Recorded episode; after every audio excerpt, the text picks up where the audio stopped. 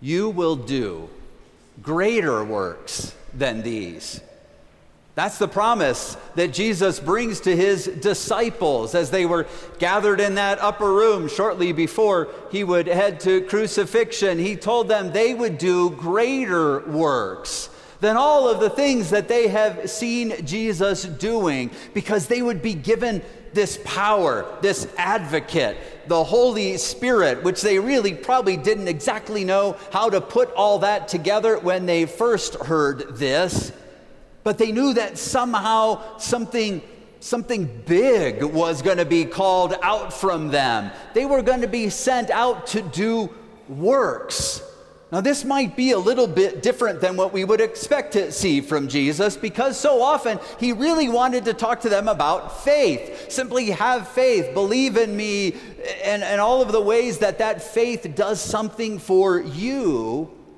But when he talked about the coming of the Spirit, he said, in that, in that time, we're going to be sent out to actually do something so the world can see what it is that Jesus was attempting to accomplish and now needs all of us to be a part of the fulfillment of what Jesus was bringing to the world.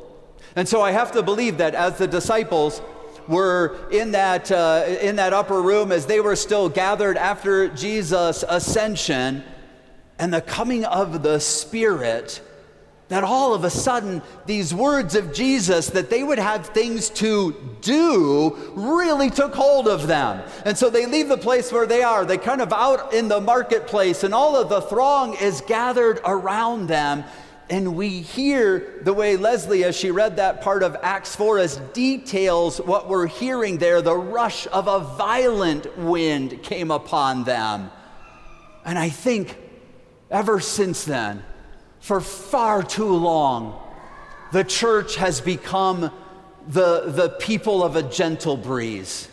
We have been the people who really like to go outside on that hot day and say, oh, just let a cooling, calm breeze come over me.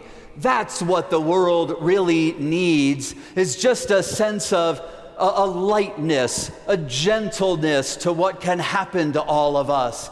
And I would have to say, church, the world is done with gentle breezes. The word, the world needs the church who can harness the power of a violent wind, and not in violence, of course, but who can understand the power that came over people that didn't allow them to simply hold that in, but it was a power that sent them out to experience what they're experiencing. And so when we're out in that marketplace, of course, people are gathering and, and we hear here, interestingly enough, that Peter gets up and addresses the crowd.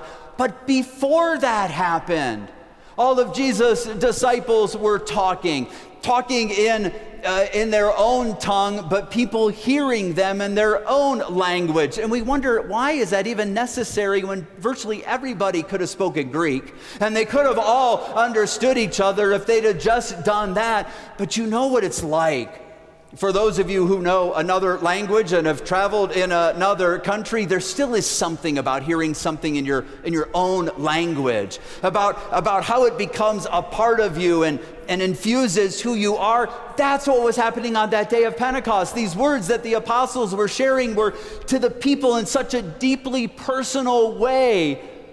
Interestingly enough, Luke, who wrote the book of Acts for us, does never tell us what the disciples were saying, never tells to us what it is that the apostles were out, what kind of good news they were sharing with all those who are gathered. We get a hint of it from Peter as he talks to the people about what was happening and he conjures up that vision of Joel, uh, that prophecy that came through.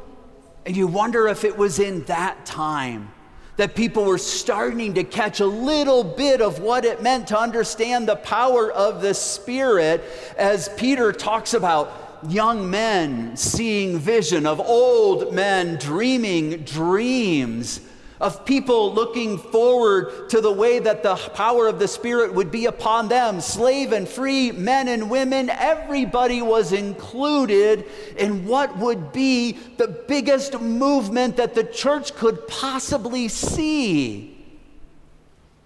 And now here we are as the church on the day of Pentecost.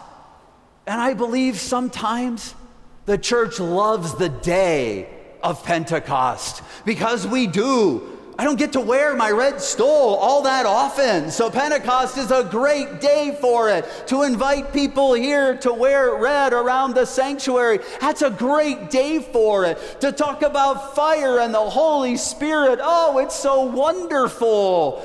And then we get on with our lives without realizing that this should be our life now. That we should figure out what it is that the world needs from the church now rather than feeling like we are so good at reacting to the needs of the world. And I have to tell you, there are some things about the church that the church does so well in reacting to the needs of the world. When people are hungry, the church does a tremendous job of feeding them. When people need clothing or shelter, the church does wonderful things. When people are sick or lonely, the church does incredible things in building hospitals and visiting them. And the church reacts so well to the needs of the world. But that was not the day of Pentecost. The day of Pentecost was not a day for the church to react to the world. The day of Pentecost was a day when the church went out and was proactive in getting out into the world, was proactive in taking Jesus' message out into the world, was proactive about talking about the way we can dream of the future that God has set before us. And no longer feel like we have to react to the cares of the world, but we should go out and change the world before it needs changing. I think sometimes about Jesus when he walked out on the water and the waves were crashing and he calmed those unholy waves, that he was able to bring calm to a situation. I think the reason Jesus had the power to do that is because before that, Jesus was always ahead of the storm. Jesus had been spending so much time getting ahead of the storm, dispelling not unholy waves, but creating holy waves in the way people needed it for their lives. And we can take care of the unholy waves too. We can take care of, of hunger and, and loneliness and shelter. But maybe when we truly harness the power of the Spirit, we actually go out and welcome the stranger. We actually go out and meet people where they are. And we realize that we don't have to wait for people to identify how they're different. We could get ahead of that and simply celebrate the diversity that we already have in our midst. Because that's what the church should be doing. Finding a way to be proactive for the world, that the work of the Spirit creates change before it even needs creating, creates welcoming and love, and allows people to see, to see that they can also see visions and dream dreams in beautiful ways for what the church might possibly become. And so that's the power of Pentecost.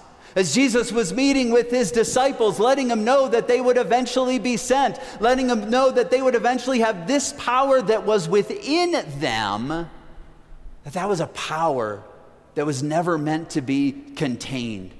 It was never a power simply for me to have more faith.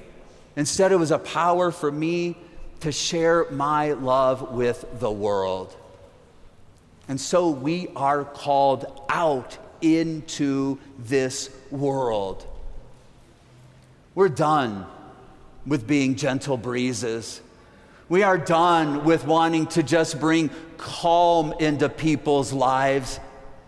I don't, I don't want to calm unholy waves anymore.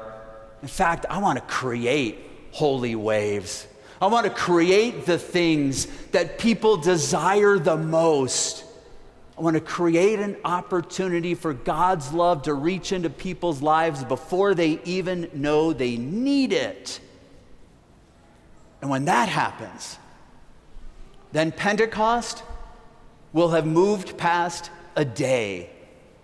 In fact, Pentecost will become a movement where we realize that God's power in the world can make a change before we even know we need it. That's the kind of church that I want to be a part of. That to me is a church that's truly on fire. That's the kind of church that the world is begging for. It's a day of Pentecost. Don't let it end today. Amen.